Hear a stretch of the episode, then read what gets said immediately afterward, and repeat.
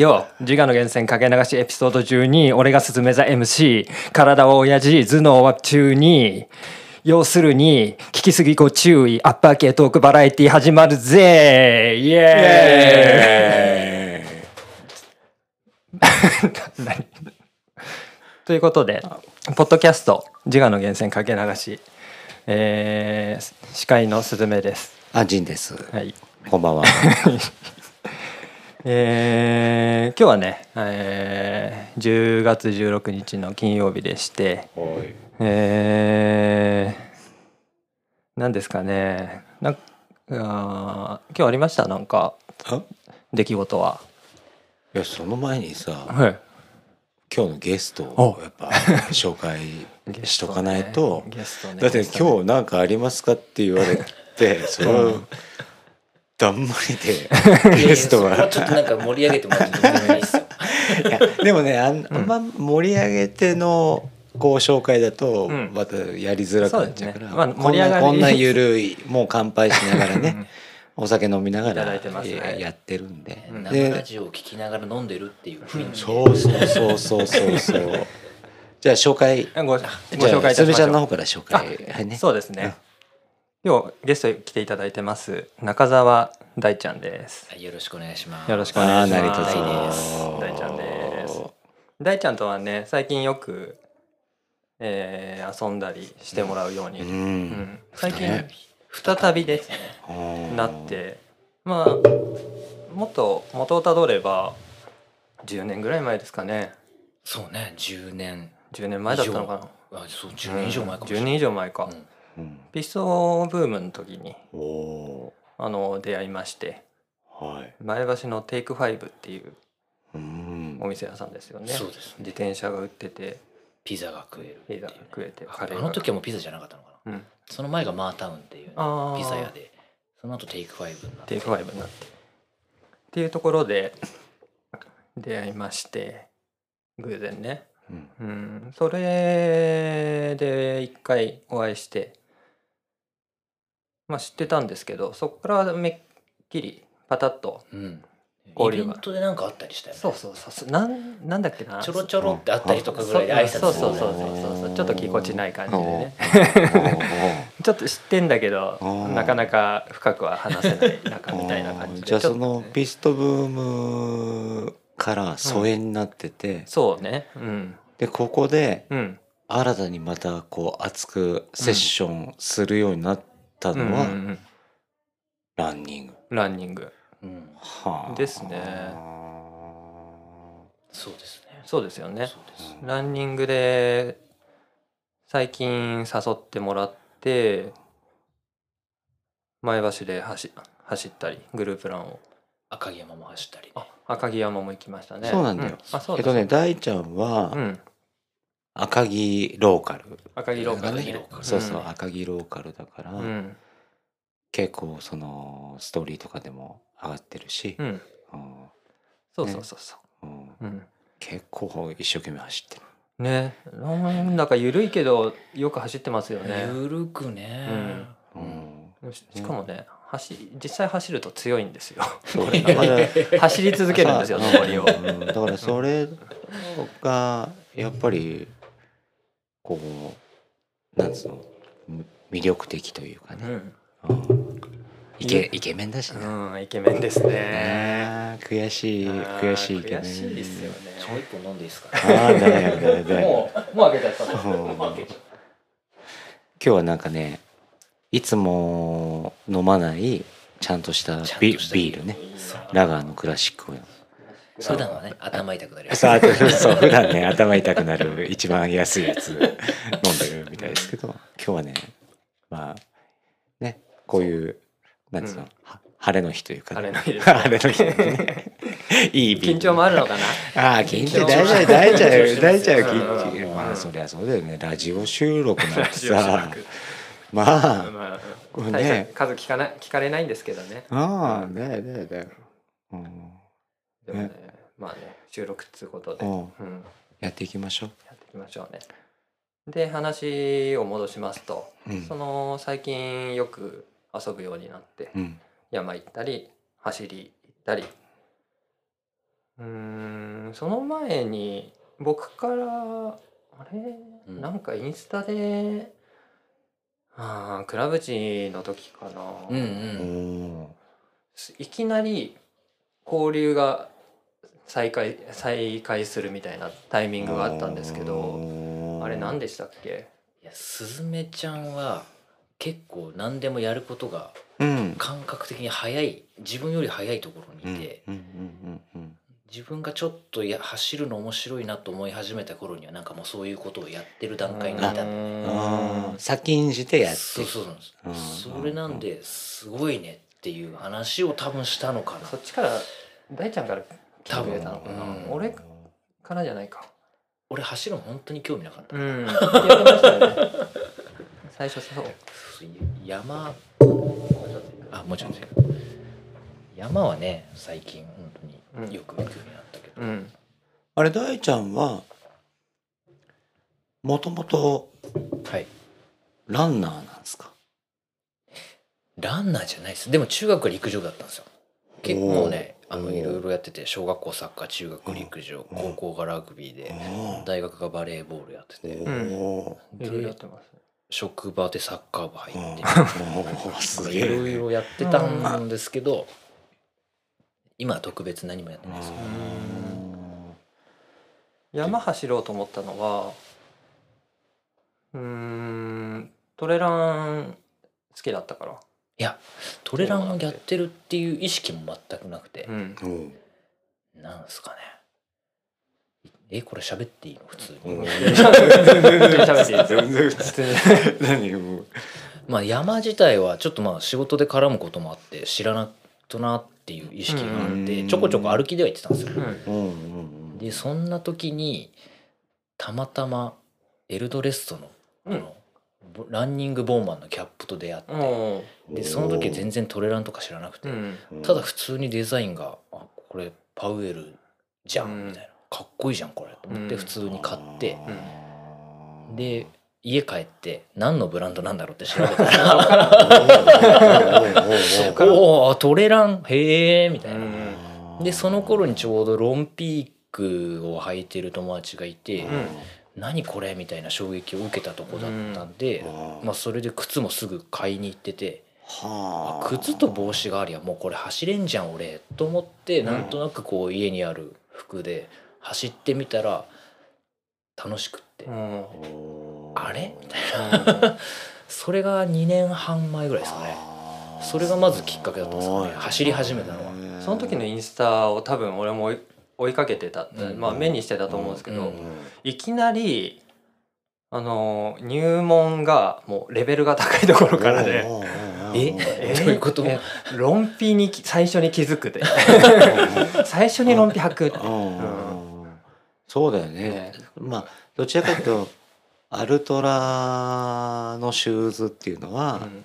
どちらかというとこう 酸いも甘いも噛み分けうん。後後ににやっぱりアルトラ信者になるう初めて履くトレランシューズがロンピであの、うん。エルドレッソのキうん。ャップに出会ってってちょっともう俺がうん。まあ俺だったらね、うん。アシックスとかから始めてロードランから始めて、まあ。順を追ってややり始めたタイプだったからずるいと思ったんですよ。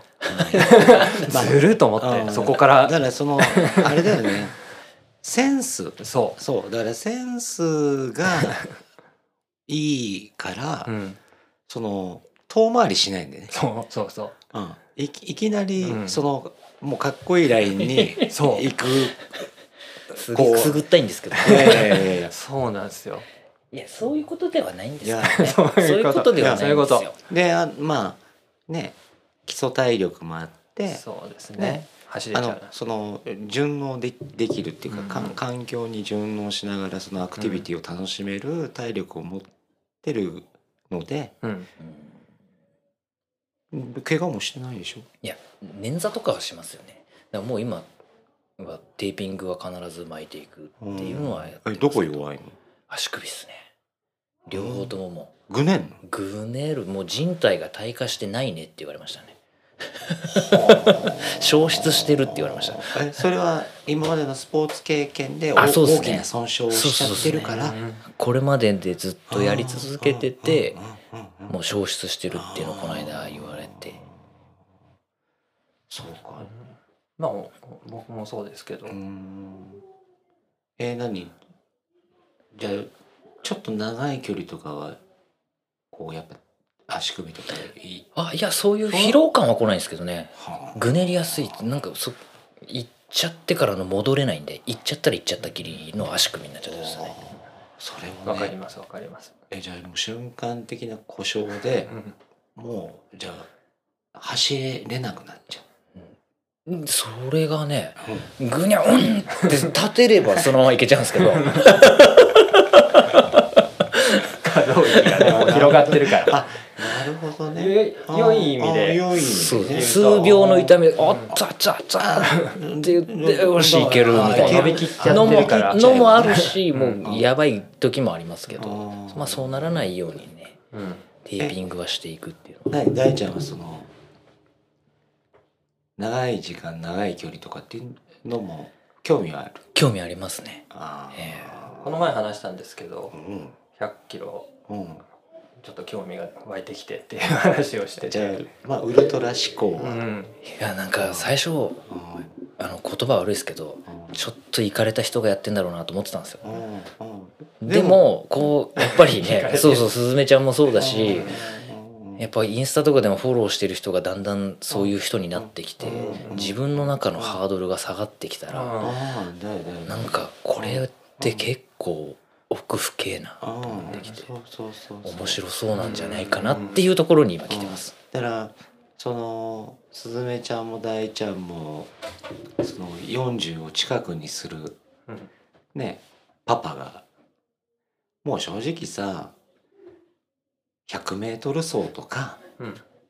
そのガチでやった時にはやっぱその10代20代には勝勝てないけど、うんうん対等にやり合えるのっていうのは、うん。そのエンデュランス系、長い距離ですね。うん。うん。だからそろそろ来たね。2人ともね。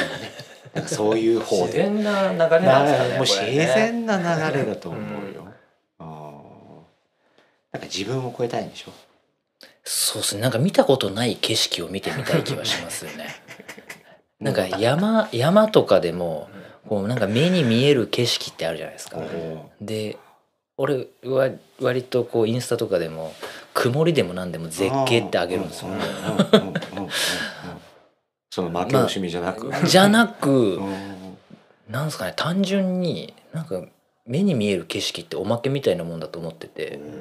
いやまだこれは日の浅い自分の中の言葉ですよ。うん。また時間が経てば変わるかもしれないですけどおまけみたいなもんだと思ってて綺麗な景色を確認にしをしに行くような行為の中行為ではないんですよ自分にとって。うん。山に行くってことは。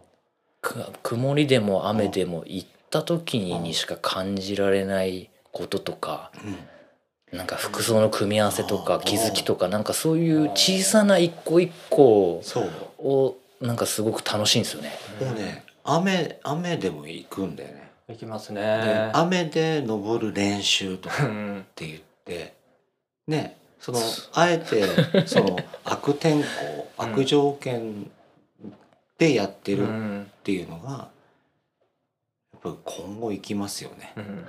あ 面白いです。よ天気悪いと。あポジティブまあ赤城ぐらいですけど。常にポジティブじゃないですか？うん。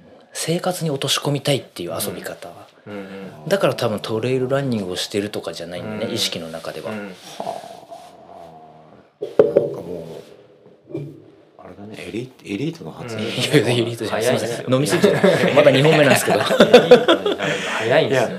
もう大体そのほら第一線で活躍してる人とか、レジェンドはみんな同じこと言ってるよね。あそうなんですか？うん、生活の一部をこうトレイルラン組みう込んで、ん。で悪条件でもその自分を試す、うんうん。うん。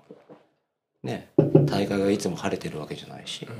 ん。っていうことを言ってるからね、うんうん。いやー今後あれですね。そうですね。楽しみです。よ楽しみなうん。大ちゃん37 37ですよね、僕の1個上、うんうん同年代ですね。うんいやー同年代ですね。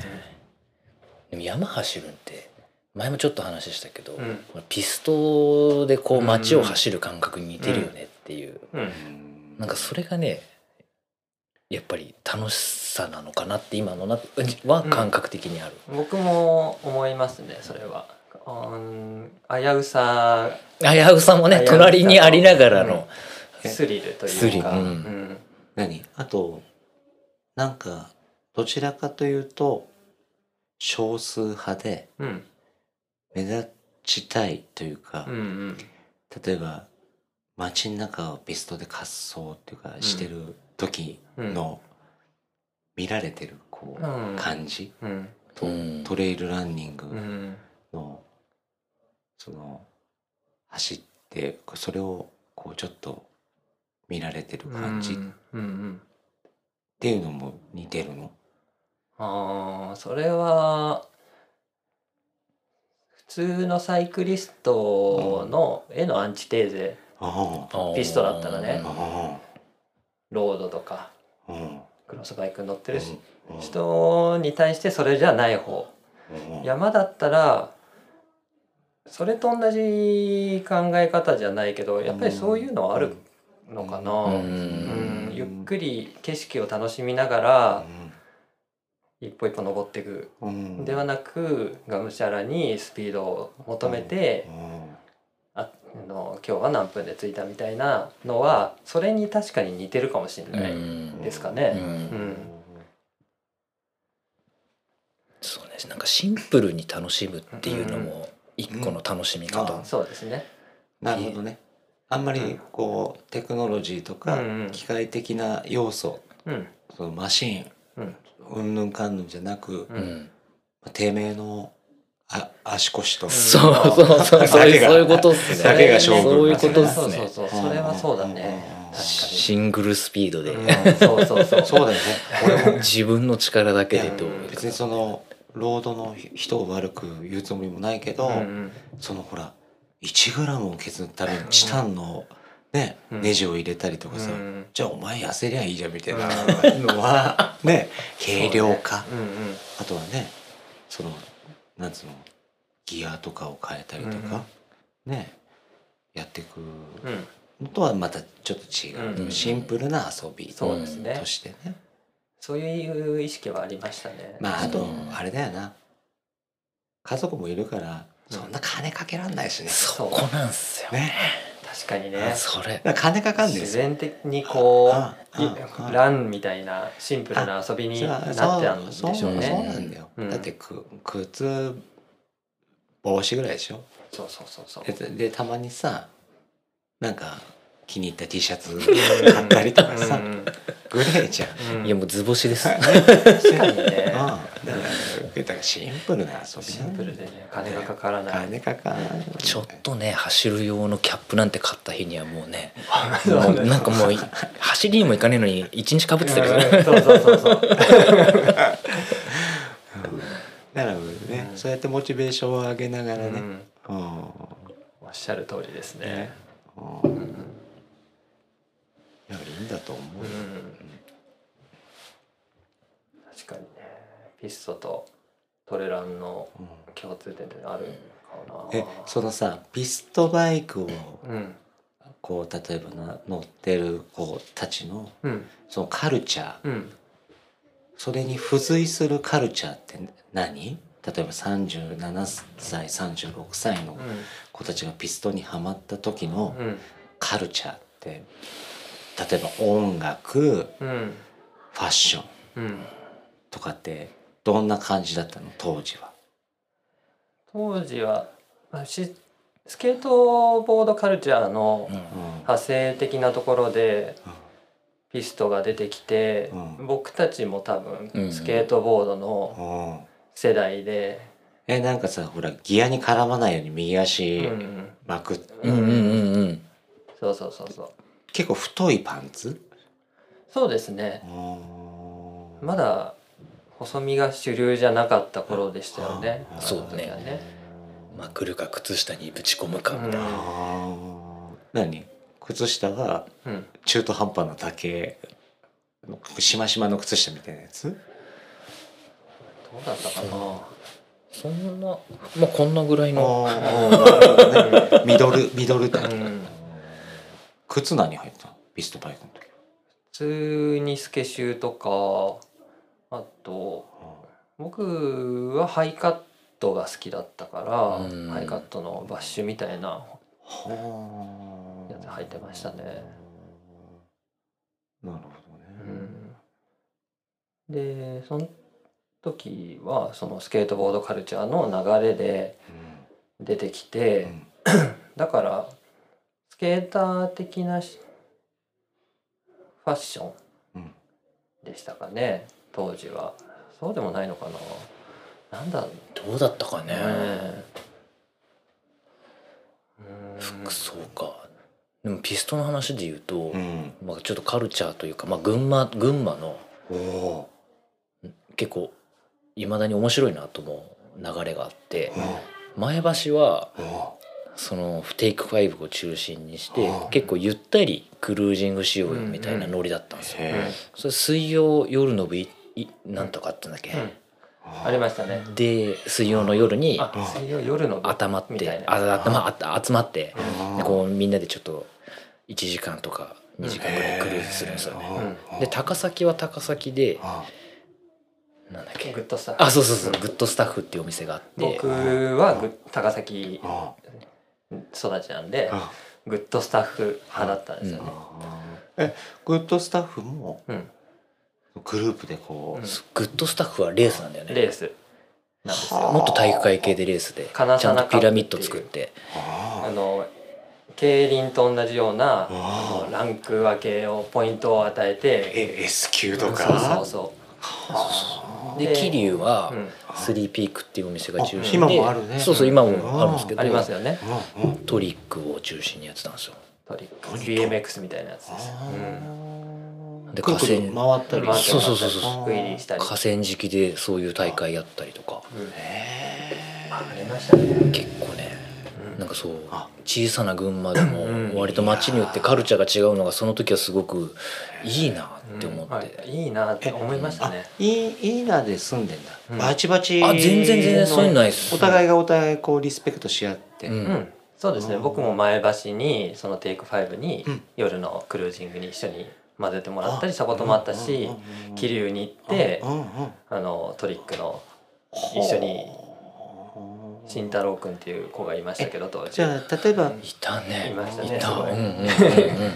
う んじゃあ群群馬のそういうこういろんなカルチャーっていうかこううん。区分けはされてるんだけど、うんなんか受け入れ体制っていうのはうん。結構いろんな人を受け入れうんてくれてた結構排他的なイメージはあるんだけど、うん。うんそんなこともなかったですよねえー。自分も一番最初にあのピスト乗りたいなと思って手に入れたフレームが元競輪選手がもともと乗ってたやつで、はいはい。でパーツが全然揃わなくって、うん。うん。でまあ前橋の有名な自転車屋さんとかに行ったら「そんなん君たちが乗るようなもんじゃないよ」って言われて。はあまだその頃はそういう感じでん門前払いじゃないですけど、でこうたどり着いて行ったのがグッ高崎のグッドスタッフだったんですよね。でそこですごいいろいろ教えてもらって組んでっていう。そんなぐらいしかなかったもんね。えグッドスタッフはまだあるの？もうないですね。もうないっす。もうない。うん。当時はあのピストバイクもやってたけどバルとかね、うんうんうん。あのなんだろうなスストリートブランド。うん。っていうのも取り扱っててもともとそういうところであの大きくな大きくなったっていうか有名なお店だったんですけど、そう。で群馬は独特なのはさらにうん。フレー競輪場があるじゃないですか、ああるの？うん、前橋競輪、うん前橋競で競輪場があるから輪うん。競輪のフレームを作ってる工房がいっぱいあるんですよね。だからフレームに溢れてるんですよ割と。そう。めフレームには恵まれて恵るまれてる、そうビルダーもいて、うん。でやっぱ小さい自転車屋さんとかも掘るとそういう競輪のフレームが出てくるらしかったんですよね。あーそう。競輪さっき言ったみたいな競輪選手のお下がりみたいなのをうん。譲り受けたり、すずちゃんも持ってたもんね。持ってましたね。ねあのまっちゃんにあげちゃいましたけど、にあれも前橋の工房のやつですし。そういうふうにね非常に親しみうん。入りやすい環境だったのが一つこの盛り上がった要因なのかなとは思いますけど、何なの？俺そのピストバイクの定義がよくわかんないけど、うん。ちょっと44のおっさんが ピストバイクのピストバイクとは？なななんぞやっていううん。のを教えてくれまいか、まず一つはうん。固定ギアですよね。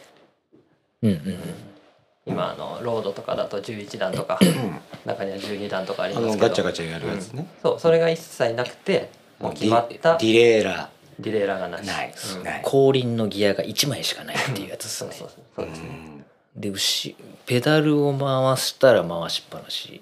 はうん。止まんの？坂道でも回りっぱなし、直結してるから、うん。足を止めればスピードが落ちてただ足を動き続けるんでしょ、まあねこう関節惰性惰性で。惰性で、うん止まるの？うんうんうん。そこでスキットっていう。ギュッてやってタイヤを滑らせるっていうのを最初の頃はやってたんだよね。でもそれがあのブレーキ問題が騒がれるようになってからブレーキがみんなつけるようにな法って。的に。ブレーキなし問題なしが問題になっちゃってナイキの。えほらなんかさビーチクルーザーってさ逆にやるとブレーキかかんじゃん、あれコースターブレーキは OK なんですよ。それはブレーキとしあてでもそれはピストにはうん。入んないの、組まれ機能が違う。あ機能が違うんだ、うん。じゃあじゃあそういう問題もあり,、ありつつうん。お上のね。うん、おかみおかみに屈した感じですよね最終的にブームの終焉を見ると、終わっちゃうの、うん、それで終わっちゃうんですよそうだね。ブームはね。りましたよね、うん。まあでも自分はいまだにピストですけどね。ロードも乗ったけどうん。結局うん。いまだにじゃあピストさその自分のスタイルに合わせてうん。えっといわゆる刃の数うん。スプロケットっていうの？うん。の長数とかっていうのを前後でうん何丁と何丁っていうのを合わせ合わせる。そうですね。さすがですね。僕もちょっとほらオートバイうんうんうんうんそうですね。乗ってたんで。うんはあ。スプロケの数を合わせて、うん。あのなんていうんですか速さというか軽く焦げたり重くしてスピードを出せたりでもでもシングルだからうん。もう動き出しはめちゃくちゃ重たいんでしょ？重ですね。重いギア比にすれば、うん動き出しはもう立ちこぎしないと動かないぐらいですね。じゃあ坂坂とかは登れないんでしょ坂とか登れる登れれるんですよ。うん。ロードより楽なんじゃないかなと俺は思いますけど。こいたら次が回ってくるからそうねそう。もう勝手に次が 下に下ろせば。あまあまあ無理くりにでしょ。そういうそういうシステムなんだもん。ね引き足っつうのも使えるしね。上に持ち上げる。えじゃあ何何？靴に固定させてたの？そうです。あそうトゥトゥクリップ。うんあというクリップ。あでそうそう。ですねうーん。でももう持ち持ち上げながら。持ち上げながら。あー。ビンディングでやってる人はいなかったよねいなかった時はですね。あその SPD とかっていう人はい,、うん。いないいない、うん。今は見るよね。うん。マッシュなんか見るとマッシねュとかでうん。ジローのねビンディングペダルでロードみたいなスタイルではあ乗るっていうのが流行っとか結構今タイヤ太くしてブロックタイヤ履いてオフロード入ったりとか。うんピストでこれかよ超かっこいいなとか思うけそどれ。で あかっこよかったっすよね。ちょっと前にでちょっとそのオフロードとかにもうん。今は行っちゃう今は行っちゃってますね。ね。ハンドルでね。はあ。ディランがね。うちょあとまあ。ごめんなさい。うんディランがね。超長い横のライザーバーでねうん。かっこいいですよ。でもじゃあそのママニアはそのまあそのカルチャーが終焉を迎えても、うんうん。やってるやつはややってるやつはやってる、うん。本物の好き好きものみたいなのはあそんなんでまあやめなかった、あだよね、そのどの世界もいるよね、そうですね。うん。なるほどね、うん。それがピストの、まあ、うん。歴史というか、そうですね、まあ群馬での、うん。そう。そうそうそうそうえー。面白いカルチャーだね、面白かったですね、あのあの時はいろんな人と交流が生まれたし、うん。ね今のでもね思うのはね今のランニング自分がやってる感覚に近いんですよね結局。なんかさ若い頃ピストにはまったわけじゃん。うん基本じまあ言い方は乱暴だけど自転車にみんなで乗ってるわけじゃん、うん。女の子ってとどうどう接してたの？だって自転車乗ってるわけじゃん一人で、うん野郎同士でうさ、ん。わーっつってうん。走ってんでしょ、ま、街とかを。うん。途中で引っ掛けん出る。のそのところななななんかその集う場所があったの？男女ともに女の子いなかったよね。いない。あ全く女っ気がない。女女っ気は気はないっすかね。うん。なんかあの頃はなかったよね。だって例えばさ 同同世代うのん。やつらは俺群馬で育ってないから分かんないけどうん。えっと前橋の駅 のロータリー。懐かしい。に行ったりとかうんうん。あと観音山。うんうん。ね。観音山に行ったり知ってますそう。ね観音山に行ったりとかしで女の子たちも車に乗ってうん。いいたわけでしょ？観音山とかに。でほらマッチングしてたわけじゃん。うん。ピストのこの世界だとうん。もう完全にもう男子のみ。うん。うん。うそうですね。なん。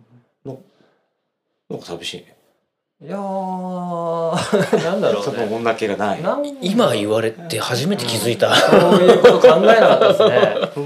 モテたいとかそういうんでやってなかったですね。えなな何をモチベーションにやってたの？いやいや楽しかった。うん楽しかった。自転車漕ぐことが楽しかった、うんうん後ろ向きに乗ってどれぐらい進めるか。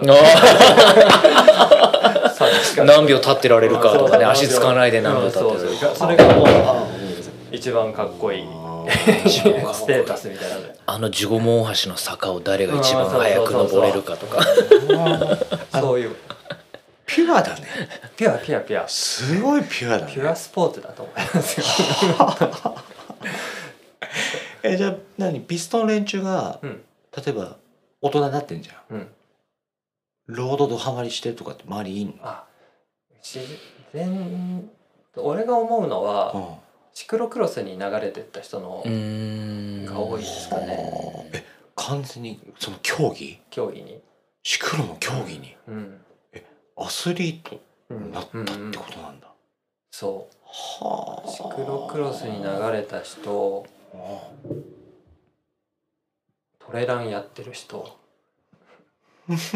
そう。うーん。とか多い印象ですけどどうですか、うん。大ちゃんはそうね。シクロもすずめちゃん早かったもんね乗り始めたのね。早かったかな、うん、うん。まあ確かに言われてみれば。うんまああれだな。ピュアでうんうんコミュ障で。うん ね、女女別にみたいうんなやつらがうん。当時はいたんだね。そうですね。で集まってたんでしょ、うん。うん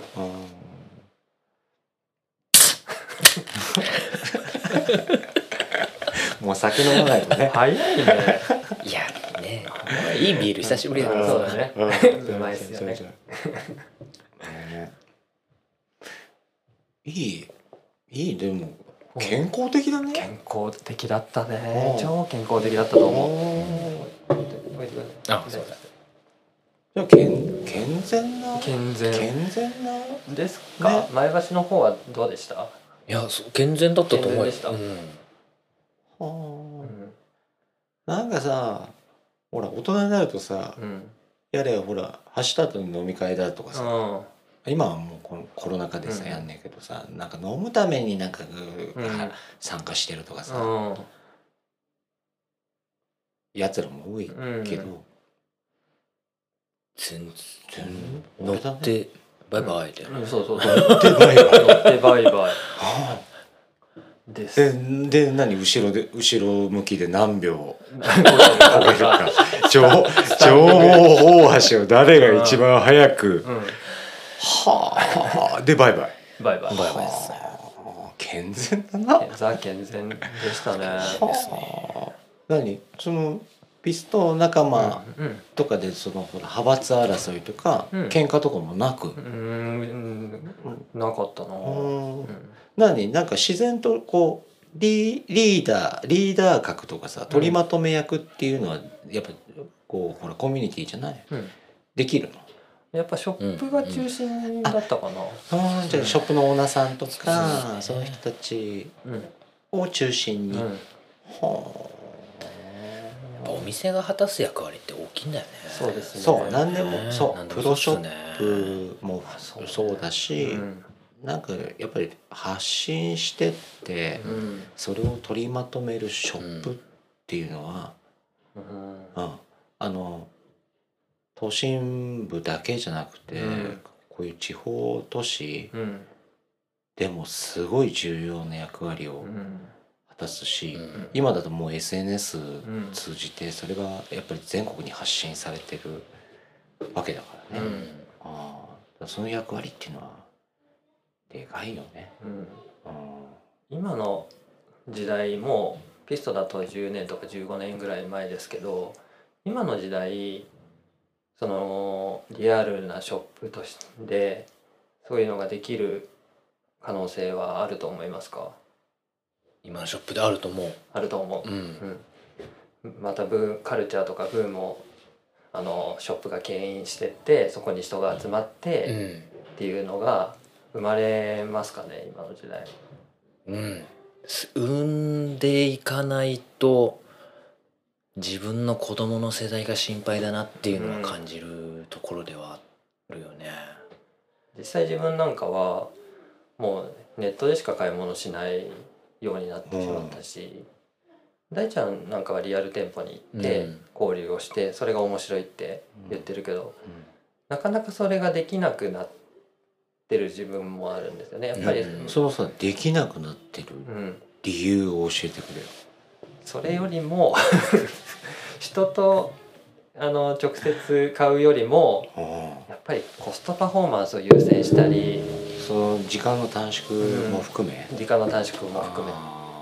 お金時間のはうん削減っていうが先に来ちゃうようになってきたかなって思います、あでも今は大体そういううん。流れにはなってきてるよね。うん。だからあのいわゆる大きいチェーンのこうショップうんとかでもやっぱりそのネットでの価格競争うん。とかっていうのもやっぱりあるだろうしうん。そのよりニッチな世界じゃないと、うん。プロプロショップうん。すげえ専門店に行って相談しながら買うっていうのがちょっとやっぱり少なくうん。なってきましたよね。ただそのプロショップはプロショップのうん。良さっていうのはやっぱりあるじゃん。ある。である。ひ人じゃん。うん。人と人の。そうね。あ僕もわかるんですけどねそれがね。ずっとそうやってそれで来たんでしょ？好きなショップに通ってやって。ねえこんだけサブカルチャーにどっぷりハマってるんだから。そうそうやってきたはずなのになんで今こうなっちゃうのかな。多分こういう人が多いんだろうなと思うんだけど。まあでも例えばすみちゃんも5年後10年後になったらまた変わってるかもしれないけどうね。ん。余裕がないのもあるし、うん。ね。そうだよだからお店の方もやっぱり余裕はやっぱそういう価格競争だったりとか、情報がもうたくさんあるんで、でで買えるチャンネルがいっぱいあるから、あえてそこに行かなくてもっていううん。人が多いんで。そうね。だから商売すんのって難しいよ。俺自分で店やれって言われてもうん。多分だってこれ売れないと今日のおかずが もう買えねえじゃんうん。ってなるとさうんなかなかやりにくいと思うよ。うん。今も続けてるそのプロショップうん。はすげえと。思う。うん。やっぱりそのある程度しっかりその顧顧客お客さんをがっちりそのうん。ね手放せるしお客さんからも信頼されてっていうことがうん。でしかもその人数が多くないとうん。ショップは経営は成り立たないですよ。ねどうすれば俺みたいなのがまたショップに実店舗に足を運ぶようになれるんですかね。遊びに行くんだね。遊びに行く感う覚、ん。そこのお店に行くっていうことですよね、うん。買いに物に行くっていうよりは。そう。だと思うんだ。俺なんか自分は服がまあ昔から好きだから、うん。服屋に行くっていうのが遊びに行く感覚なんだよ、うん。ずっと、うん、実際まあ高校の時遊び行ってた服屋のお兄ちゃんが DJ やってて、うん。なんかそんな話を自分に吹きいろいろ吹き込んできてくれてあ大学生になったらクラブ行くんだろうなってふわっと思ってたら、やっぱり大学生になったらクラブに行きたいと思ってる自分がいて行って自分も DJ やったりイベントやったりとかっうん。てなってなんかそういうカルチャーをっうん。てやっぱりねそういう人が教えてくれないとリアルなものをで自分で生き始めてみてとかなんかきっかけでいいと思うけどうん自分の中にない引き出しを出してくれるんだと思うんだよね、お店の人って。ねお店の人ってすごい大事だと思いますよね。いやこれなんてチェーン店ですからね。いやしがなでもいしがないですけどでもなんすか誰かにこう言われたらなんか自分の中のない扉が開いたりすることあるじゃないですか。それは 実際俺もそうだったんで例えば登山にしても、やっぱりトレーラーにしてもさいろんなカルチャーある中でやっぱりより知ってる人からよりこんな楽しいことうんこんな楽しいものっていうのを教えられてねえこうなんつうの店に通ったりとか釣りのプロショップとかもやっぱフライ、フライフィッシングのプロショップとかやっぱり足しげく通ってね、うんうん、その人の話が聞きたいとかっていう感じでい行った経験もあるんで。今度ねお店の店員さんの立場となれば、まあ、新しいその可能性を引き出してあげるのがもしかしたら仕事の一つなのかな、うん。ともね、うん。まあ、リアル店舗であれば。ね。だからこんなさおっさんの店員の言うことなんて聞かなくてもうん。いいやっていう人がやっぱネットで買ってるけど、中にはねその生の声が聞きたいっていう人もうん。いるかもしれないから、まあ、そのこの商売で続けていかなきゃいけないのかなとかっていうのもありますよね。うん。うん。頑張ります。頑張ってください。でもねそこに戻りたい気持ちはねそううん言ったみたいに、うん。やっぱ高校生の時は、あの店に行ってあの店員さんと話して、っていうのが面白かったしそこから生まれたね気づいた自分の、ね、好きなことっていうのもいっぱいあったしのはずなんだけどね。なかなかね。歯がゆいんですよ。自分でもそれじゃないはずなんだけどなとは思いながらも。ねなんでしょうね。うん。なんか難しいな。だから便利になった世うん。世の中がゆえのうんそういうところもあるかもしれないね。そうね。うん。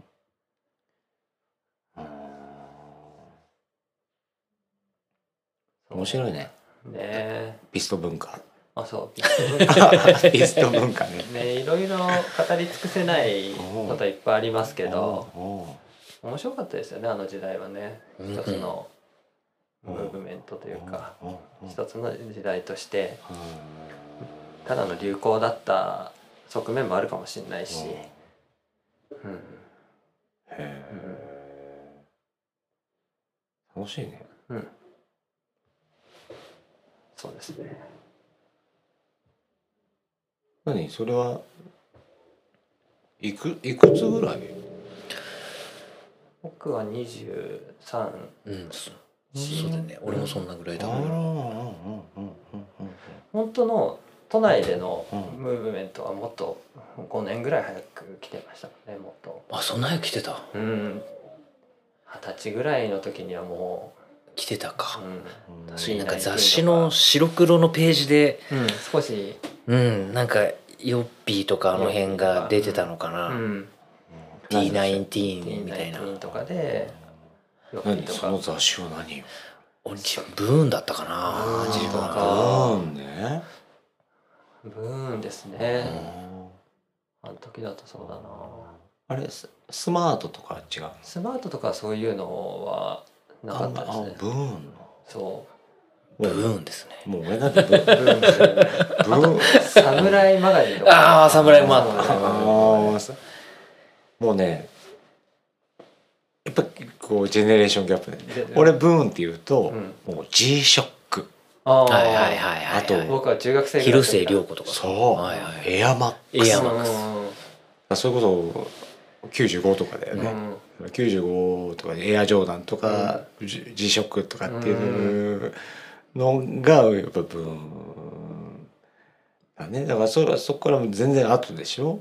我々が中学時代ぐらいがジンさんのリアルタイムそうリアルのタイム。ブーンの時代なのそうヴィンテージのデニムとね。うんうんうんだからそのアメカジ前線うんうんうん。そっかそっか。そうそうそう。そこからありますね確かに。結構ね。全然そうだよだからそこから10年ぐらいでしょ？10年ぐらいか。うん。ね14歳うん。15歳だとするならばうん。10年後だってことはまあでもスケーターブームがあったでしょ？その頃うん。ジンさん。のうん。時に二十歳ぐらいの時にうん。あった。でそれこそそのストリートのカジュアルっうんていうのも、うん。まあいろいろうんあってうん。まあ俺神奈川の厚木なんで、うん。もうごったにみたいな感じだよね、で東京の町田。うん。町田にみんな買いに行ったりとか、ううん。んね、もちろん原宿渋谷うん。には行ってましたけど。裏原ブームとかっていうのはうん。ど真ん中ですか？裏原ブーム？裏原。キャットストリートとか？キャットストリート。まあ、ブームなの？わかんないけど。そのやっぱりいろんな多様性飛んだうん。そのファッションはそれこそラフォーレ系のうん。すげえウェッジソールの靴履いてる男の子とか、うん。なんだっけメンズバツとか知らない？ヒヒステリえヒステリックヒスグラマーテリックグラマーかりますね。うん、そういうちょっとサイケデリックな感じいわゆる原宿系があって、うん。うん。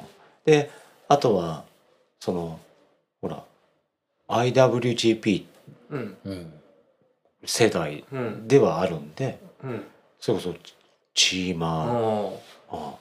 スウェットパンツとかあとディッキーズの太いパンツにレッドウィングのエンジニア。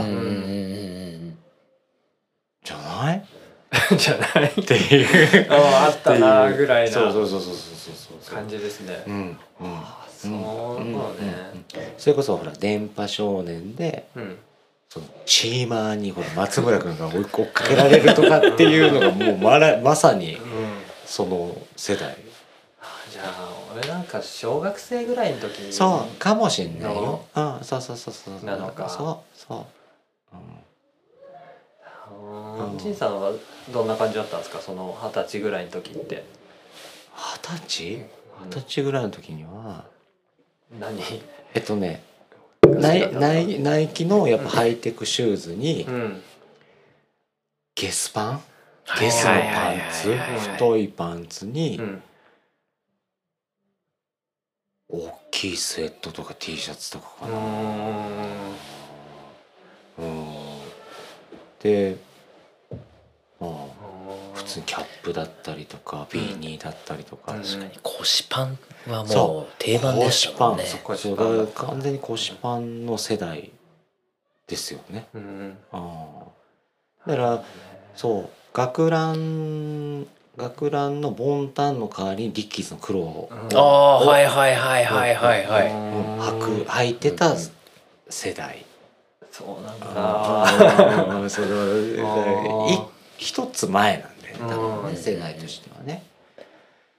そう。だからすごくそのねあのヒップホップカルチャーとかっていうのはだからそそれこそ言ってた、うん。そこまでは、うんうん。うん、まあ大学生の時にクリス・クロスとかうん。そういうなんかこうカール・カナイああじゃあカニエ・ウエストとか、まあそういうそういうのが流行りでは聞いてましたけど、ううんんそうだから全然そういう、うんうんうんうん。うんでもまあナイキの靴みんな履いてたよ、うんうんうん。うんそうなんだ。そう。なんかあれだよね。なもう懐かしさしかない、懐かしいなと思いますね。それこそもう二十数年前ですから、うん。うんうん。仁さんもエアマックス入ってたんですか？それエアマックス買えなかったですよ。も うそれこそ10万円とかうん。95で10万円。で96でも高かった、うん。今復刻溢れてますよね。溢れてますよね。そう欲しいなとかちょっと思ったりとかさ、うん、そう。エア180っていう靴があってさ、うん。もっと競技用のこうエアクッションがこう見えてる、うん。うん。白とピンピンクみたいな。うん。そうエア180とかっていうのは履いてましたね。う。ん。うんうんうんナイもうナイキ。みんなナイキ。うん。まあ、であとは、まあ、レッドウィングのエンジニア、うん、鉄板入ってるやつ、うん。じゃな。い懐かしいというか。ポケベルっすよポケベル。あまーだ広本当に広末涼子が。そう。ブルッタなんつってバイブ機能が出たっていうのは高校生なんで、ポケベルのだよ。今まで音しかなかったのが震えるっつってバイブ機能が出てきたっていうのが高校2年生とかだから。うんうちの姉ちゃんとかとあ同世代かもな。そうだよ。そうそうそう。姉ちゃんと一緒だよ。お姉ちゃんとかうんで考えればいいんだ。そうそうそう。考 考えればいいえ考えれば。うん。え二人の出会いは何なんですか？僕らはまだ水沢だっけ？そうですね。ああそうかそうまだ2年ぐらいしかお付き合いがないんですけど。だからね、もう結構その群馬のカルチャーがすげえ学ばせてもらってて、うんうんうん。うんそれこそね、群馬の方方言、そうですか。なんとかしてるん、あ知ってるん。とかうん。ね。バカにした行くんべ行くんべみたいな。えとは言わない言わない言わない。あんじゃねえやいのとか言わですけど。南米祭りとか。南米祭り。う ん。ね。うんそうですか。そう。うん。そういうちょっと冷めた目で見てるんですか？見てね。いや、本当群馬愛俺言ってんだ俺ね、人よりも強いような気がする。強いですよね。かなりレップしてる感じですようん。ね。そう。あのうん。レペゼンしてうん。くれてる。そう。だからそのいいいいカルチャー。うん。多分地元の人が感じないカルチャーをうん。俺はやっぱり短い期間の中にうん。一気に吸収して、それを発散させようとしてる嫌いが、うん。うん。だからおお前ら地元に住んでなんでこんないいとこを知らねえんだとか それをそうそう東大元暮らしそうそうそうそうそうそうそう。感じですからねだからそれってすごく大事で、うん。うん。まあ、それはね俺は群馬にいる限りは、うん。群馬のいいところを伝えて、うん。こうねこんないいやつらがいるわけじゃん、うん。まだまだ周りにもすげえいるんで、うん。そう。だから俺もちちょっとそのほらそのカルチャーあとコミュニティの輪をうん。俺は広げてやっぱみんなに発信していきたいなっていうのもあるんで、だからその前橋中央駅うんの界隈を走ってるじゃない、はいはいだからその辺りにもやっぱり。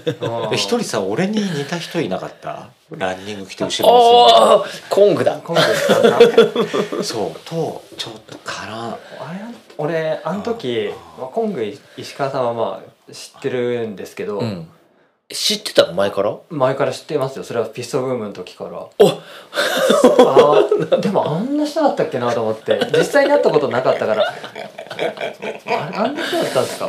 あんな人。俺もねう知り合ったのは本当1年2年2年経ってないかな、んうん。なんだよね、うん。ああいうああいう人です。よ ニコニコしてニコニコ。いやわかんない。昔は知らないけど。わかんないけど。イメージと違ったんですよ。聞いてたイメージとニコニコして何も喋らず後ろからついてきてくれるみたいな。いやでもコング思ったのはね違うと思って、コングはすすごごく何？うん。こうぐいぐいぐい来てくれるの？もうもうややからみたいな人なのかなと思ってたんですけあど。え違ったの？これ聞いてるぞ。怖いイメージがあったんですよね。すうんげえうんうんうん。こんなことなかったなと思って。あれが石川さんだよなと思って。いや昔は知らないけど、ん。まあ面白い子だよ本当に。あれ？年が一緒。あそそうすげえ上なんかと思ってた。同じでやっぱりね すごい感度が高くってうん。コングも。いろんなあのなんだろう。練習キャップうん。昨日アップしたじゃない、はい。そしたらメッセージ来てうん「え知り合いなの?」みたいな。うん「大も知り合いなの?」って来て「うん。いや俺は知り合いじゃないけどもってことはコング知り合いなの?」って聞いたら「うん知り合い」みたいな。うんどんだけお前幅広いんだよみたいな人脈がすごくあって、人脈がすごいんだ、うん、フットワークも軽いし。でもピストブームの時からの流れなんですかねそれも。そうそうそう言ってた、うん。そうあ似てるうん。確かに言われるといややからっぽいっつっていやちょっとぜひ仁さんにも紹介したいです石川さん。石川さん、ね。ぜひともちょっと。ここでまさかの。ね 何？自転車をうん、電車に乗せてなかった？乗せてますよ。そうそうそうえ？そそれは俺はじ初めて知ったんだけど。なかなかないですよね、上毛電鉄っていうのはうん。そのまま自転車が乗せられるんですよ。だからえ？上毛電鉄は桐生と前橋を結んでるんですけど中央前橋。うん。うん。うん。うん。駅。お前は中央駅。中央前橋。中央前橋。が正しいの？うん中央前橋。あ中央前橋駅からうん。桐桐生駅まで。ただの桐生。ただの桐生。なたあただじゃあ。の桐生。あどっちだろう？ちょっと俺も分かんないな。じゃあその東西を結ぶ電車。うん。は電車乗っけていいの？あ自転車を、うん。自転車乗っけていいんですよ。はあ朝はダメなんですけどね。あの通勤通学の8時何分とかまではダメなんですけどそれ以降はずっと OK で。えなんか何？自転車券みたいなの買うの？いや全然普通の乗車券。通常の乗車券で乗れるんですよ。はあ。だから遊び方が結構広がるっていうか。すごいねその文化、うん。いや神奈川とかないよ？ないですよまあまあまあお待ちはないですよ。ないないない田舎だからできる。輪行バッグだったらまだしもさ、うん。そのままコロコロいけコロコロ転がしてさ、うんうん。いやそんだけ違法なことをやってんのかなって、うん、あるんですよあねあと千葉の方にもあるらしいですよね。自転車を乗っけうんて結構海外とかはねほらサイクリストうん。にね優しい電車はあるでしょうけど、じゃあ上毛電鉄はいいねじゃあ疲れちゃったら電車で帰れんだね、うん。自転車こいでね。だから羨ましいですよ。飲んでうん。押してあのあ押してね。車うん。自電車乗せて帰れる。何？上毛電鉄で帰れるの？帰れます。駅からね歩いて5分ぐらいのところなんで。まあちょっと遠いですけど電車乗って20分ぐらいなんですけどね。へえい。いいいとこだね、うん遊び方が。そうかじゃああの前橋界隈をランニングして、うん。でまあ、自転車も、自転車でうん、行って30分かけて街の中行あってー。走っでランニてングして、ランニングしてうん。飲んでうん、電車に自転車を積んで帰る。積んで帰る。超いいっすよね。というかもう変わスタイルは変わってね健全なスタイル。健全なスタイルだね、うん。はあいいね、うんこの辺できないですもんねそういうのがね。まあこ飲み行きたい。飲み行きたいし走りたいしっていうのもあるけど、なかなかそうそう交通手段がね、誰かに迎えに来てもらうかね。そうそうそしかない、うん、だから羨ましいです、うん。非常に、いいね。う、ん、あのランニングはい。グループランは誰が大ちゃんが始めたんですか？そうですね。あとあのミスターオールドマンっていううん。服屋のうん。直樹っていう、まあ、オーナーがいる店長がいるんですけど、うん。と、まあ、その自分が同い年で。あ同い年なんですか、もう10年ぐらい通って遊んでるんですけどね、へあのラングループランっていうのはなん SM クラブラン。ラン。その名前なんか決めようって言ってうん。なんかそのまま走り始めてそのままうん。SM クラブランみたいななってますね。うん。S はシュガーリッチの？そうそうそう最初はね名前ありなんつったらいいんだろう。えこれ話していい？うん。えそのだってそのなんつうのはあの線引きをするのがやっぱり本人だもんね。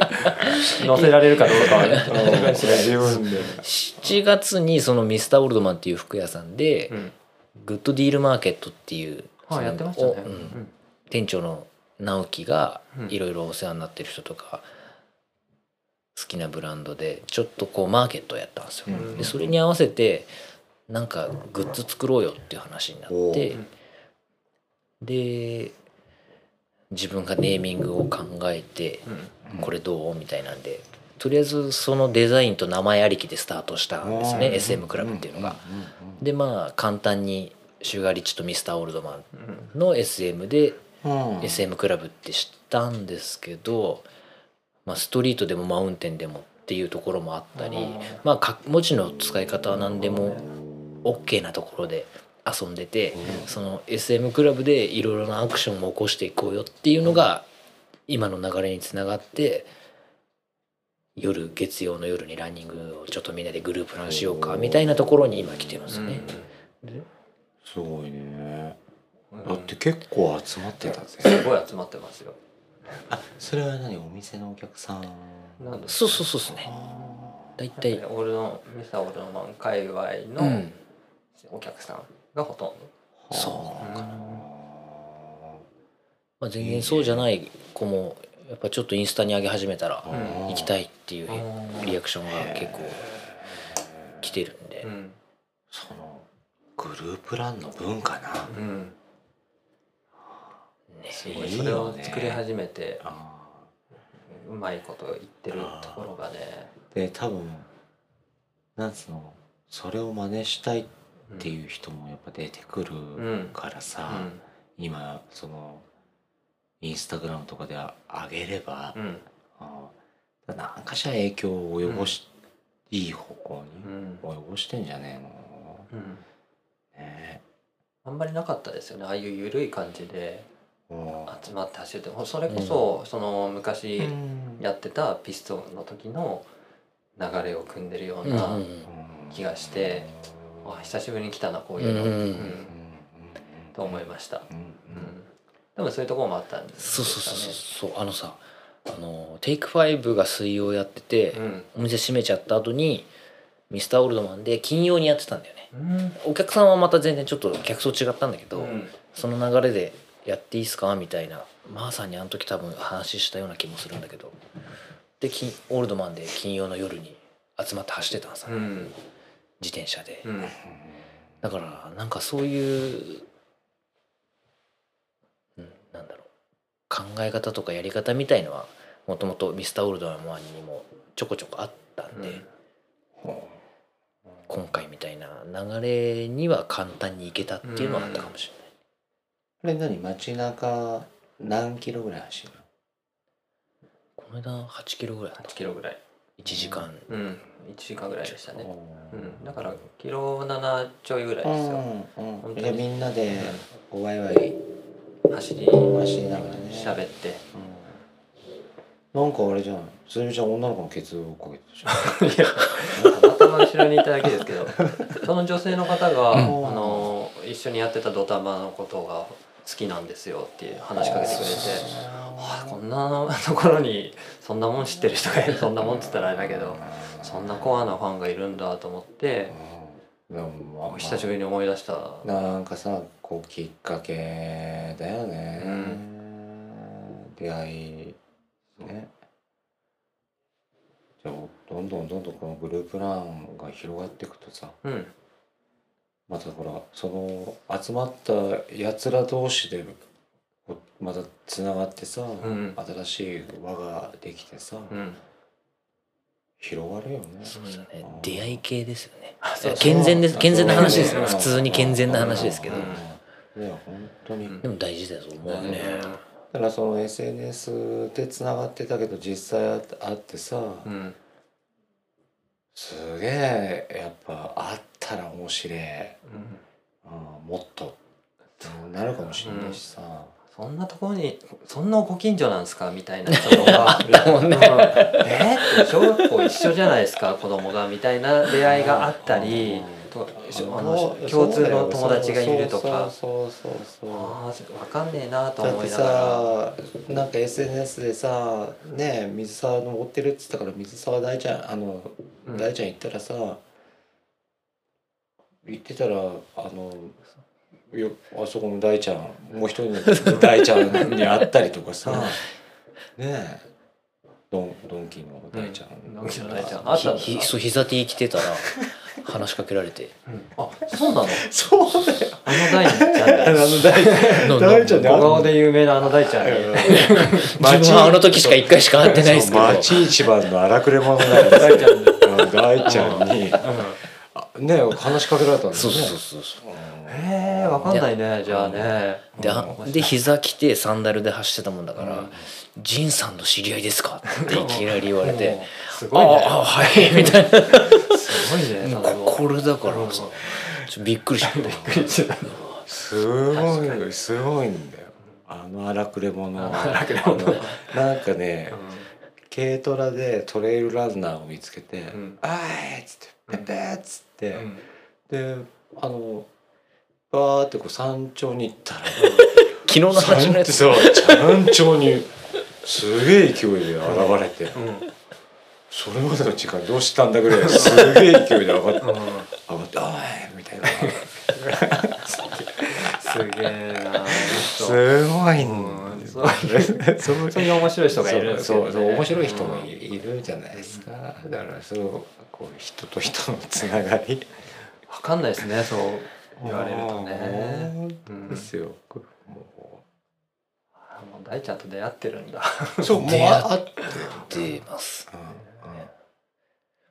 そう。あのこの間うん。あの大さんはうん。平っぴょから沖まで往復してたじゃないですか。うん。あのすげえ考えもしないようなルートを。そうよ。往復と思ったんですけどうん。あれ誘ってもらったんですよ。うん。一緒にどうすか？うん。つって。え丁寧に断ったんですけど。あれ断ってないのかな？ちょっとねそそれそれは俺にはまだ無理だなそもうちょっと上すぎるんですすごいよねなとうそう思って。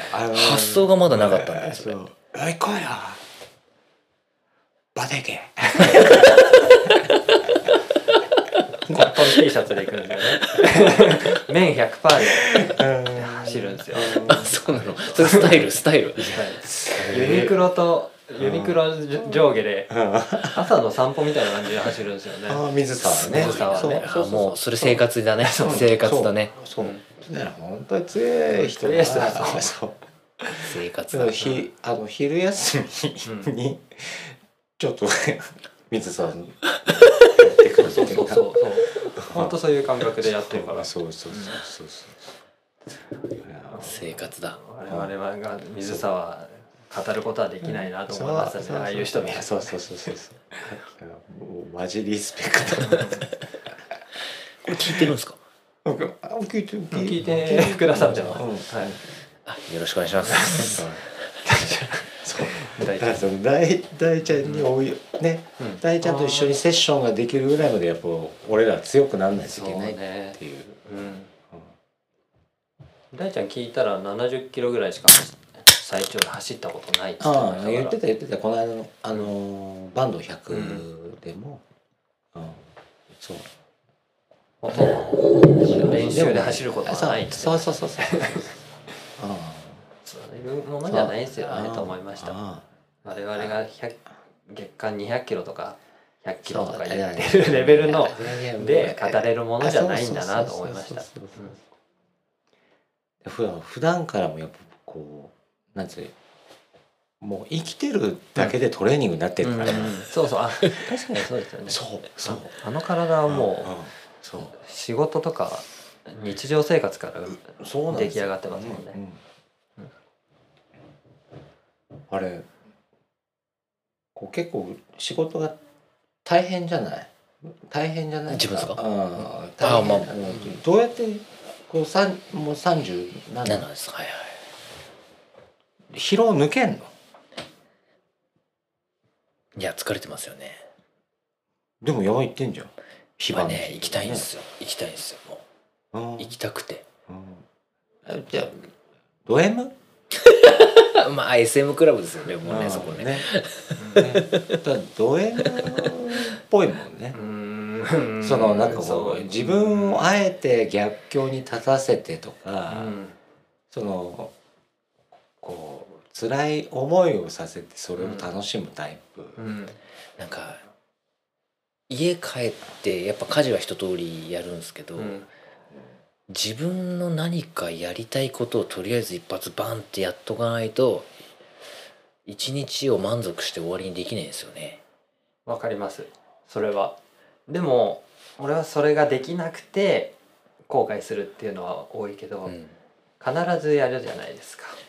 それがねすごいうんなと思う。俺はあ今日はこういうプランで行ってそうしたら一日がすごい満足して終われるって思うけどなかなかそこに行くまでに実際に山に足がうん。向かないみたいなのが多くってできなかった。なっていうのが多いんですけど大丈夫そそれ。は姫百合の駐車場まで何分？家から。いいから。30分ですかね。あでも30分かかんだ。そう。で往復で1時間でしょ？そうっすね。はあだから相当あれだよね、うん。家事もしながらうん。30分かけてとか姫類行って、うん。例えば鍋割り荒山とかやっつけてまた30分かけて帰るうん。じゃん、うん結構その自分の時間は短いながらも行くと言ったら行くんだ。行くと言ったら行きます。それすごいよね。多分人間の人は違うと思うんですけど タイムマネジメントがすごい上手じゃないですかそういう人って。ああでも確かにもう全部の家事の流れを、うん。もう起き子供とかが起きる前休みの日の話ですけど、家族が起きる前にもう山は済ましちゃったりとか、あとは子供が幼稚園とか学校行くの日は送り出す前にある程度もう家事全部やっちゃって子供が幼稚園バス迎え来て出てったらすぐ短パンに着替えてそのまま山方みたいなうん感じ。い仕事とかでもそうですか？プライベートだけ？や。仕事においてもそういう系はあります？うん。やっぱそう。うんこの仕事はこんなぐらい時間かかるからっうん。ていうのは考えてる。考えます。じゃあそれはあの同僚とかはい。上司も同じような考え方の人が多い。あんまそうなんじゃないですかね。こやっぱそれは細かいあれだね。職場にもよる。細かい。ね。うん。かもしれない。うん。きっちりしてんだよな。でしょ、うん。ちょっと出て。あどうかなトイレトイレの方がいいか。トイレ？ちょっとあの膀胱がバカになってきああたどうぞ。突き当たり左です。時間忘れますね。収録が楽しみすぎてね俺、マジで？うん、楽しいんですよ最近。ジンさんはどう？あんまり。俺はもう。あいえ大丈夫ですか？ええ？いやいやい俺もやっぱた楽しみで。楽しみ？あ今収録が楽しみだっていう話をしたんですけど、楽しくて最近。あそう。あの義務感に駆られてたのは、うんほんの12回で。うん。最初はね俺が誘ったあとはもう時はね。あの話したいことが多くて、うんそうそうそう。一応次の収録までにこのスラックっていうアプリで打ち合わせをするんですよ、うんうん。このこういうについて話そうと思いますみたいなのをどんどんお互いに上げてって、うん。それ話したら試しがないですよね。そう。あのね前もった準備っていうのはまずその話題になったことはないね。ないですね。うん。そうなのもうねそのもう今出てる言葉がすべて。全てすべて。なんかすずめちゃんから LINE でうん「これについて話しますそう。できたから構えてしまったじゃないですけどでこれ今「えこれ喋っていいの？で俺」ってでね実際多分どんなポッドキャストも含めてですけど、うんそうお思う大シナリオ通りうんにうん行った試しはないでしょうし、うんシナリオ通りにやったとして、うんそれが面白いかどうかって分かんないよ。そその時の感情の赴くままに発した言葉う、でやろうって決めたからにはさ、うん。うん。あんまりそのスラックだっていうロックでもないやり取りでね。ロックであーだもから暇つぶしでしかない。うん。ツイッターのこういう気になった話題の記事をうん。お互いに送り合ってみたいなんですけどそれについて一回も話したことない。そうでもじこれ聞いてるとこうジンさんのこうなんですか聞き上手ですか優しさがにじみ出てるなっていうのを感じます。ね。うん。そう。だからこれは引き出自し上手。分自分の中でやり続けてうん。こあ意識してる？そう獲得した方法なのうん。かもししれない、うん。だからえ聞き上手なのかうん。わかんないけど、うんもう自然自然体にこうふ振って振っるて。振ってるっていうかだからうちは知らないことは知らないからうん。教えてくれってうん年もすごくね過ごしてきた環境が違うからうん。単純に好奇心ですよね。で聞いてる人も多分その好奇心のみでしか多分聞かねえと思うんだ。こんなさくだらねえラジオ。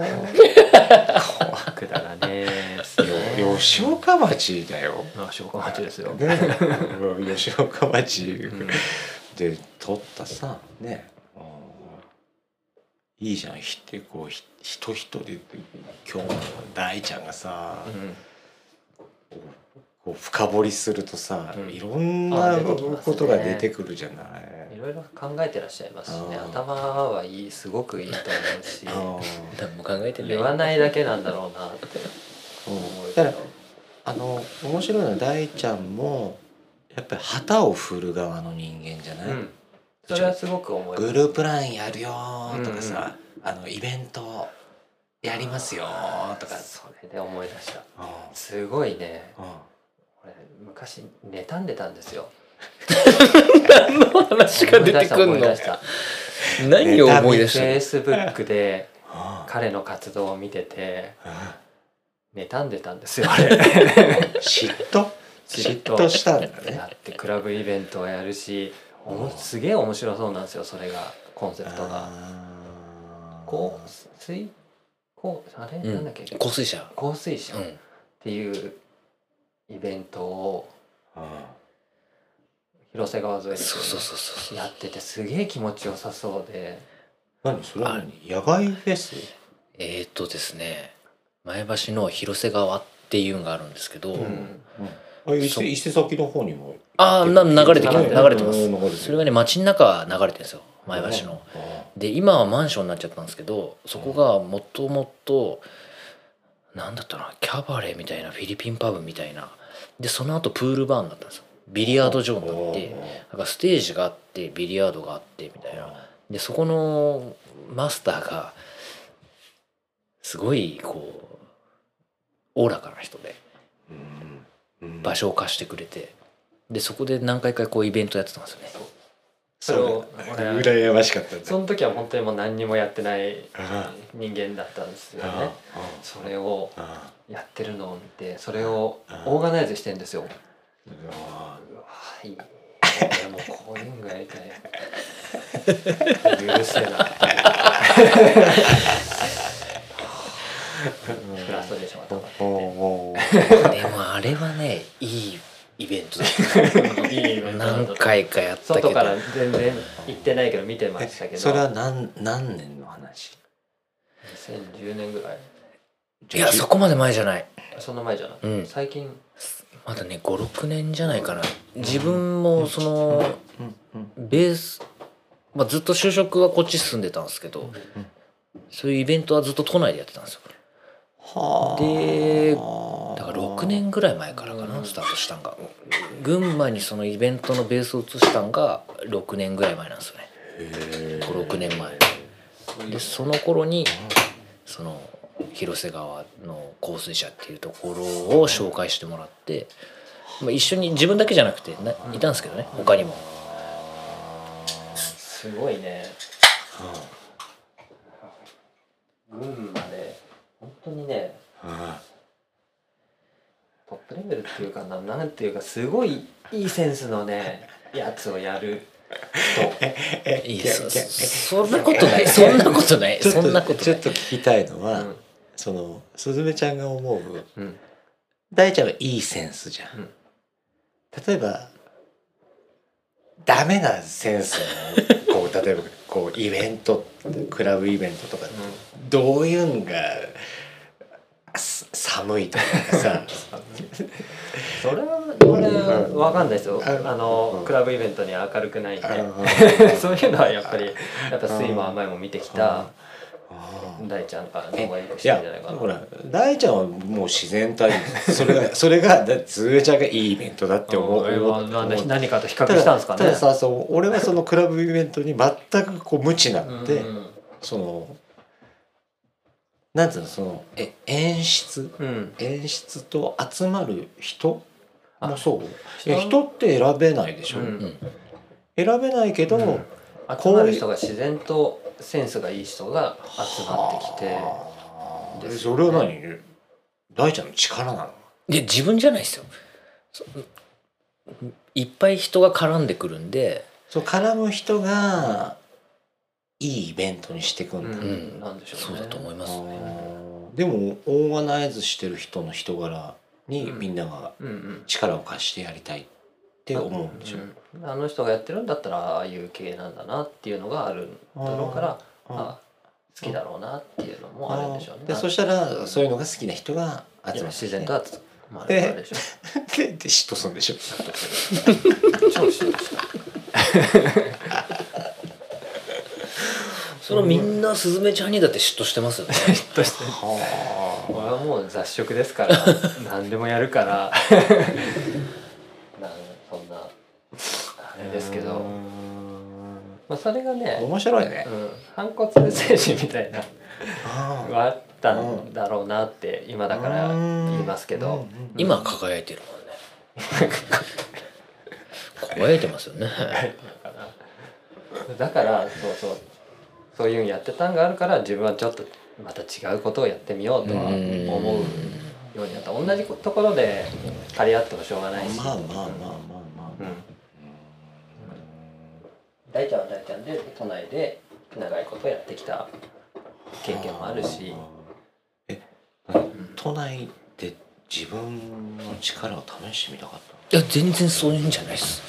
都都内の方がやりやすかった？そうですね。その学生時代に都内で遊んでたんで、うん。まあ、うんこっちに帰ってきてからも遊びのベースがそのまま向こうだったんですよね。その辺の。エリアでいうとどのエリアなんですか？青山恵比寿。おしゃれ。あなるほど。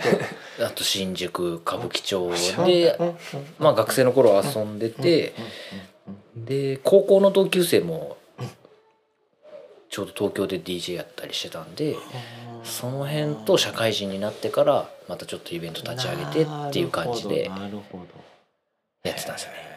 到底及ばないで一緒にやってたやつが タイに転勤になっちゃって。それが56年前のタイミングで。あであほとんど向こうのお店とのやり取りをそいつがやってくれてたからあなるほどちょっと自分ももう向こうに行けなくなってきてうん。でベースをこっちにイベントのベースを移したっていうか。でもまあ東京でやってた時もうん。自分は群馬に住んでたから群馬のうんお客さんとかアーティストバンドやってるやつとかうん。DJ とかを東京のイベントに来てもらってっていうこのなんですかね言葉をよく言えば架け橋じゃないですけどそういうカルチャーのミックスみたいなのは試してたんですよね。だからまあ群馬の DJ を東京に呼んでもらったりとか他のイベントであ。とかそういうのもちょこちょこあったんでまあ一定の成果はあったかなっていううん変な話ですけど。変な話とか硬い話になっちゃいますけど。またなんかやりたい？このコロナ禍で。コロナ禍で。今後の展望とかあります？コロナ禍ではうちのクルーの若い子がまだうんそういうイベントに対して元気ある子いるんでそういう子たちにちょっと頑張ってもらってっていうのはあるんですかね。具体的にどういう感じとかほん。とね。イメージありますか？ぱ音楽をコミュニケーションのツールと捉えたイベントの作り方を自分たちはしてるんでう、ん。もちろん DJ とか音楽を奏でてくれる人を大事にしてそこに来てくれるお客さんとかのつながりも作ってっていう、まあ、うちらはねあの表現者ではないんでそういう場所を作ってうんみんなに楽しんでもらうっていうのはうん。続けてはいきたいなって思ってますけど。これ何者なんだって思うよね。何者でもないんですけど。でもさっき言ったけど架け橋っうんていうのがうん一番ぴったりなのかな、うん自分はプレイヤーじゃないけどプレイヤーとうんお客さんをつなぐ。うん。場所を提供するっていうことですよね、はあすごいね。俺だったら自分でやりたくなっちゃうからさ。あ俺も俺も俺が 俺が俺がやるみたいな。そこをうん。その裏方というかねやそれがすごいもう羨ましい。いや気持ちいいな今日。いちいち悔しいんですよね。うん。いまだに悔しいんですよ。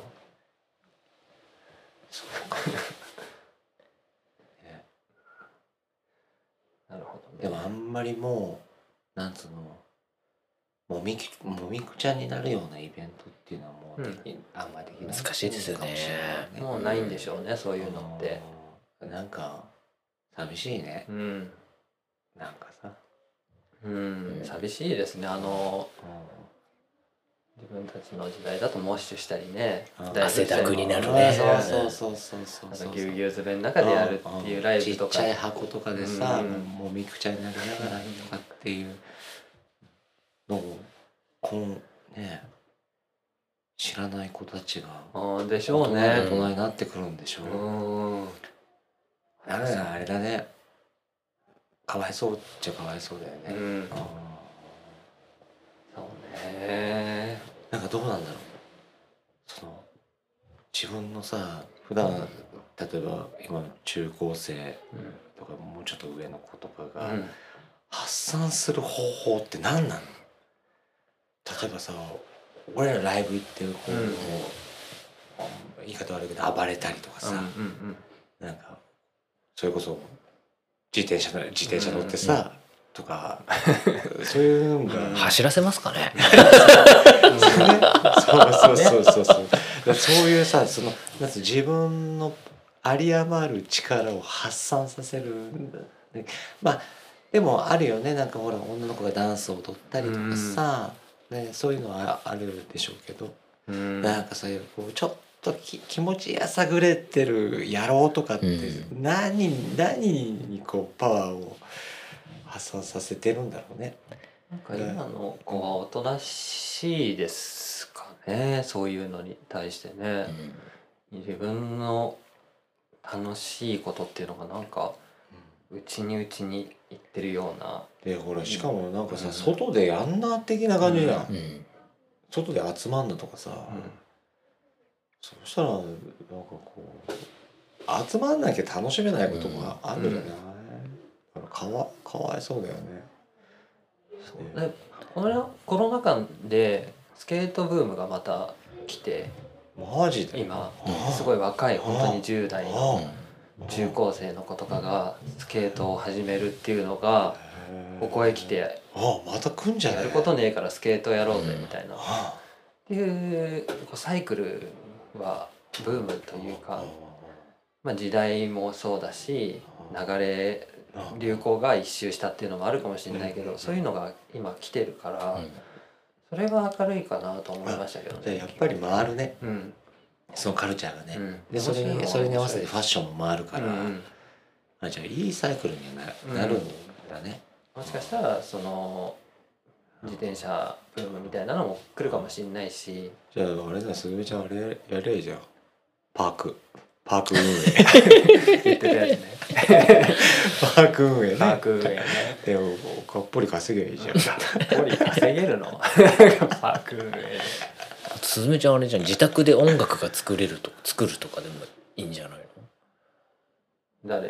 のすずめちゃんが講師で。ああ。いいかもしれないですね、うん。ノウハウを知ってそうるそうそうそううそうそう。確かにね。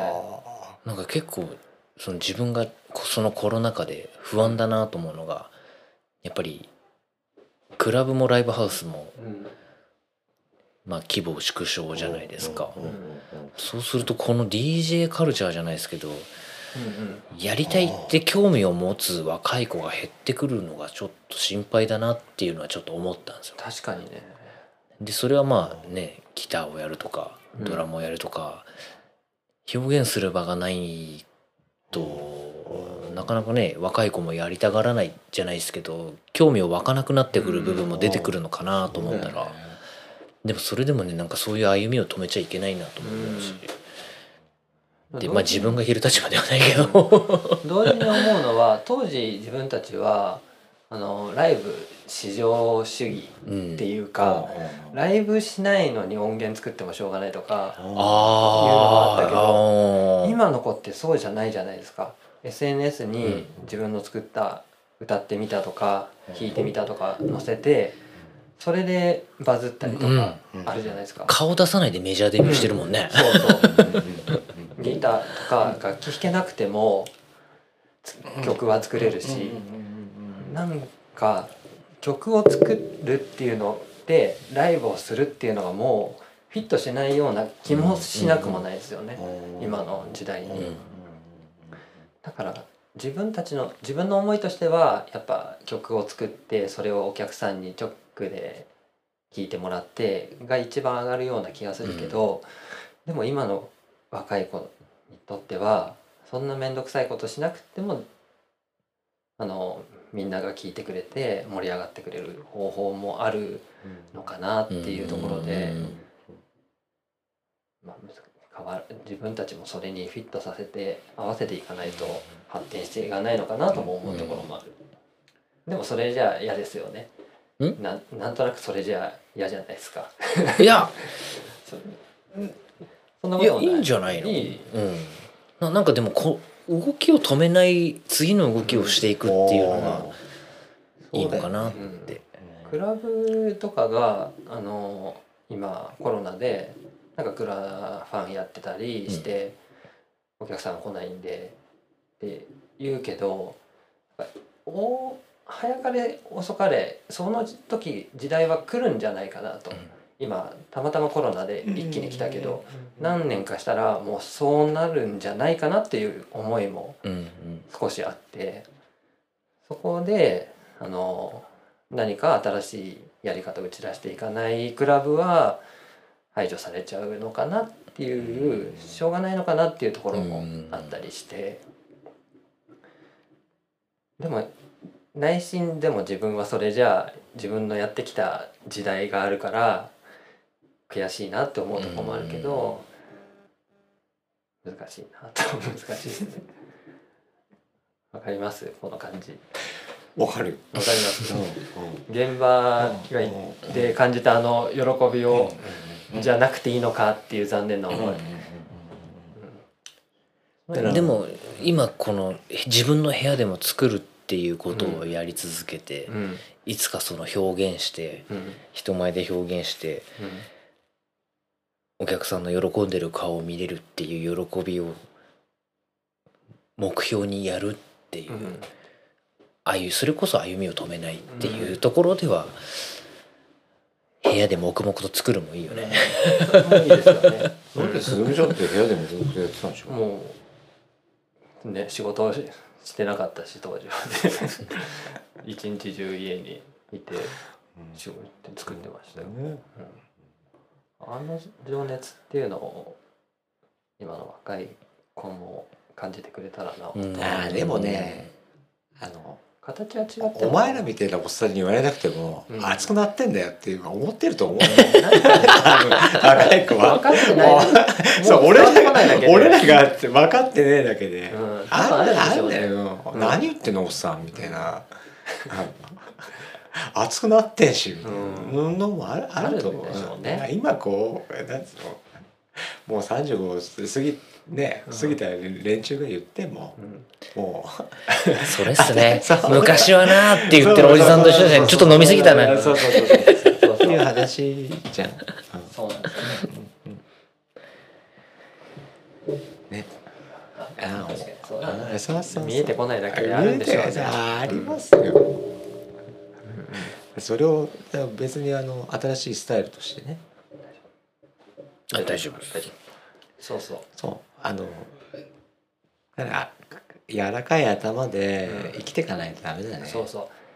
硬いですよね。やこれだから若いやつはとかさ、うん。今言ってたことあそうそう。そうそう老害が老害とか言われちゃうちょっと飲みすぎたね。ねじゃあ5本目いっていいっすか？thank you